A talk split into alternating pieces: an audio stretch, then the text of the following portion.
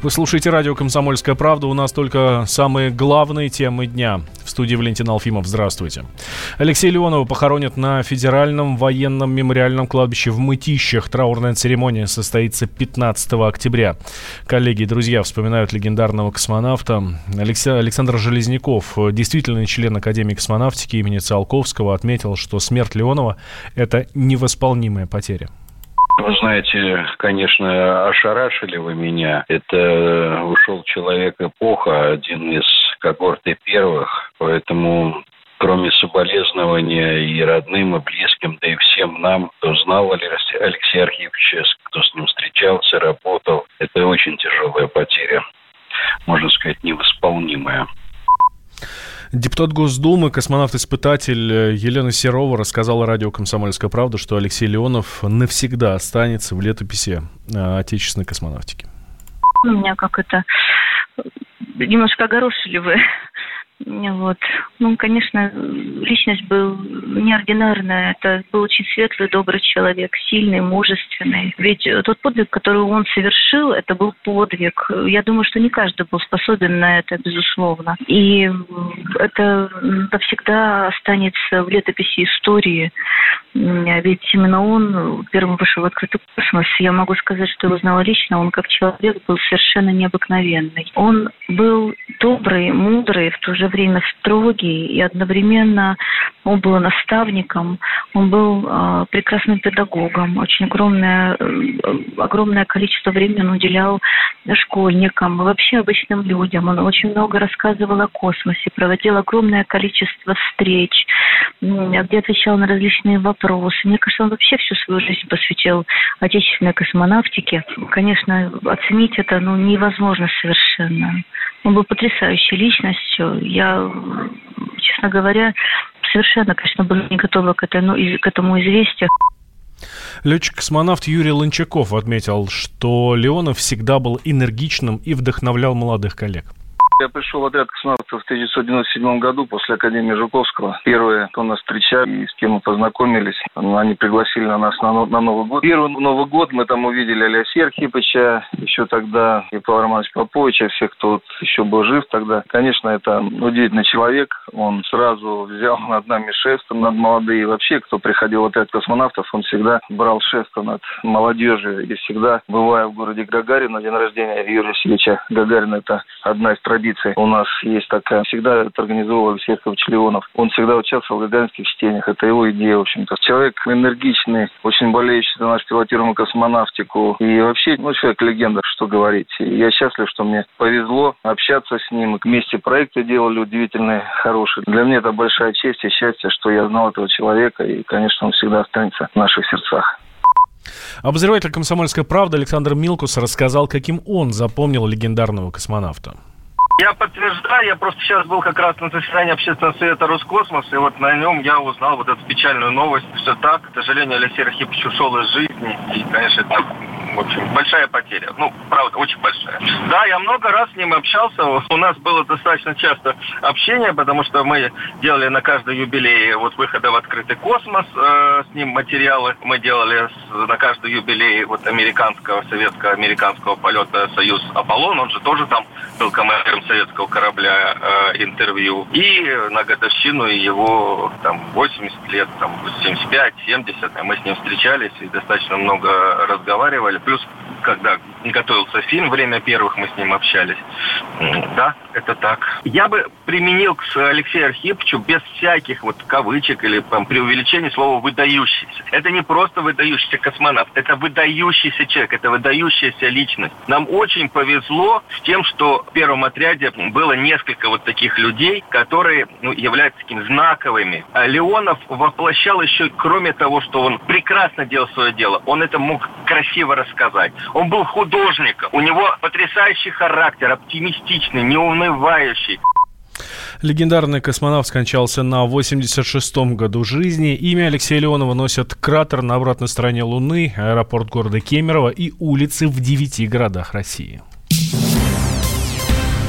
Установлена причина смерти Лизы Киселевой. Девочка погибла от удушения. Об этом сообщает Life со ссылкой на источник в экстренных службах. А, соседи жаловались участковым на семью убийцы девятилетней девочки в Саратове.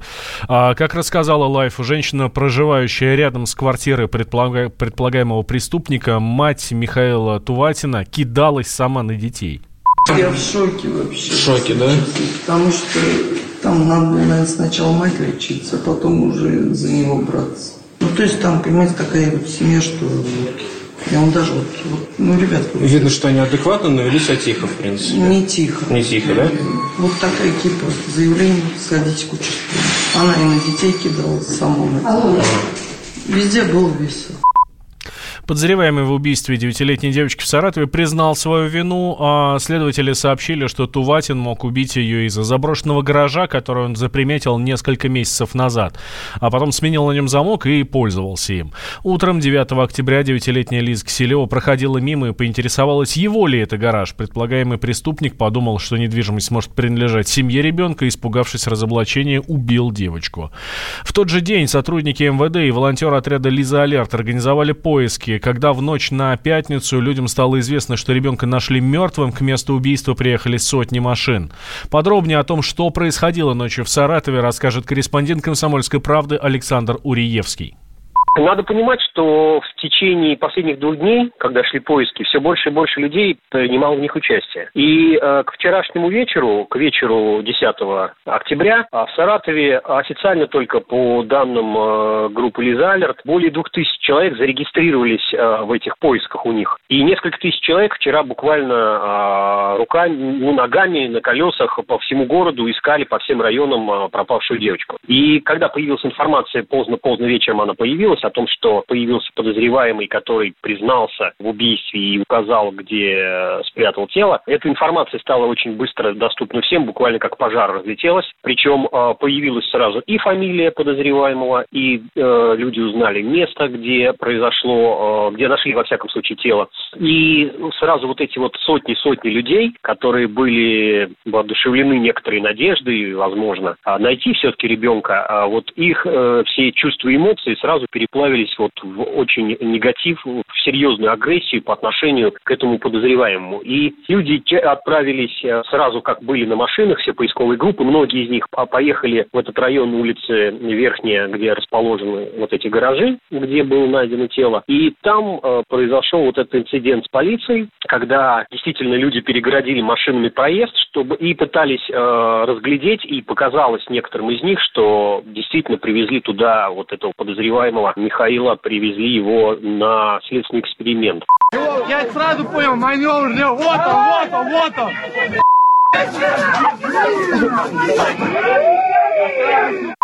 Насколько известно нам, э, комсомольской правде, все-таки не было э, в этот момент там в машине подозреваемого, но тем не менее людям показалось, что он там был, и поэтому произошла такая стычка с полицией, когда им пришлось применить э, спецсредства, то есть они закрывались щитами и от летящих камней в них, его автомобиле. И пришлось применить, это есть очевидцы, да, пришлось применить полиции слезоточивый газ, чтобы отогнать от себя толпу.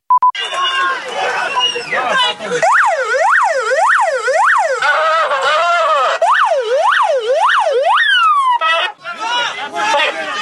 Вот такой, да, действительно был инцидент возле гаражей. А, затем многие поехали к отделению полиции в центре города, где предполагалось, что будут привезены или находятся в этот момент задержаны. Стали требовать его выдать, то есть буквально действительно как бы в первые вот эти часы, когда очень было такое тяжелое психологическое всех настроение, действительно люди могли совершить линчевание на самом деле. Но уже к утру все эти эмоции пошли на спад, естественно, никаких вот перекрытий города и так далее не было. Но действительно в ночи, когда вот эти сотни людей на автомобилях, поисковики собрались все вместе, естественно, возникли пробки. То есть это не были как бы перекрытия полномерные. Практически вот до утра не было официальной информации от правоохранительных органов. И, естественно, это тоже как-то подогревало настроение. Ну, на сегодняшний день вот появилась информация о том, что действительно он задержан, действительно этот задержанный дал показания и уже признательные показания. Поэтому на эту минуту, конечно, уже а вот эта общественная агрессия,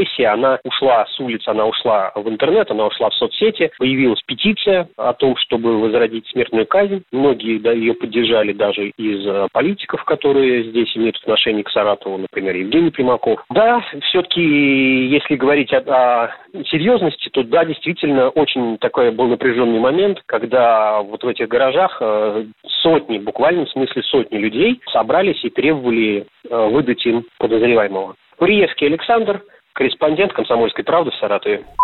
Родственники Лизы Киселева объявили сбор средств на ее похороны. Власти пообещали помочь семье. После убийства девятилетней девочки в сети опубликовали петицию о введении смертной казни.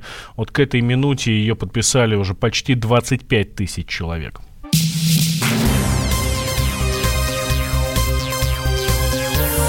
Темы дня.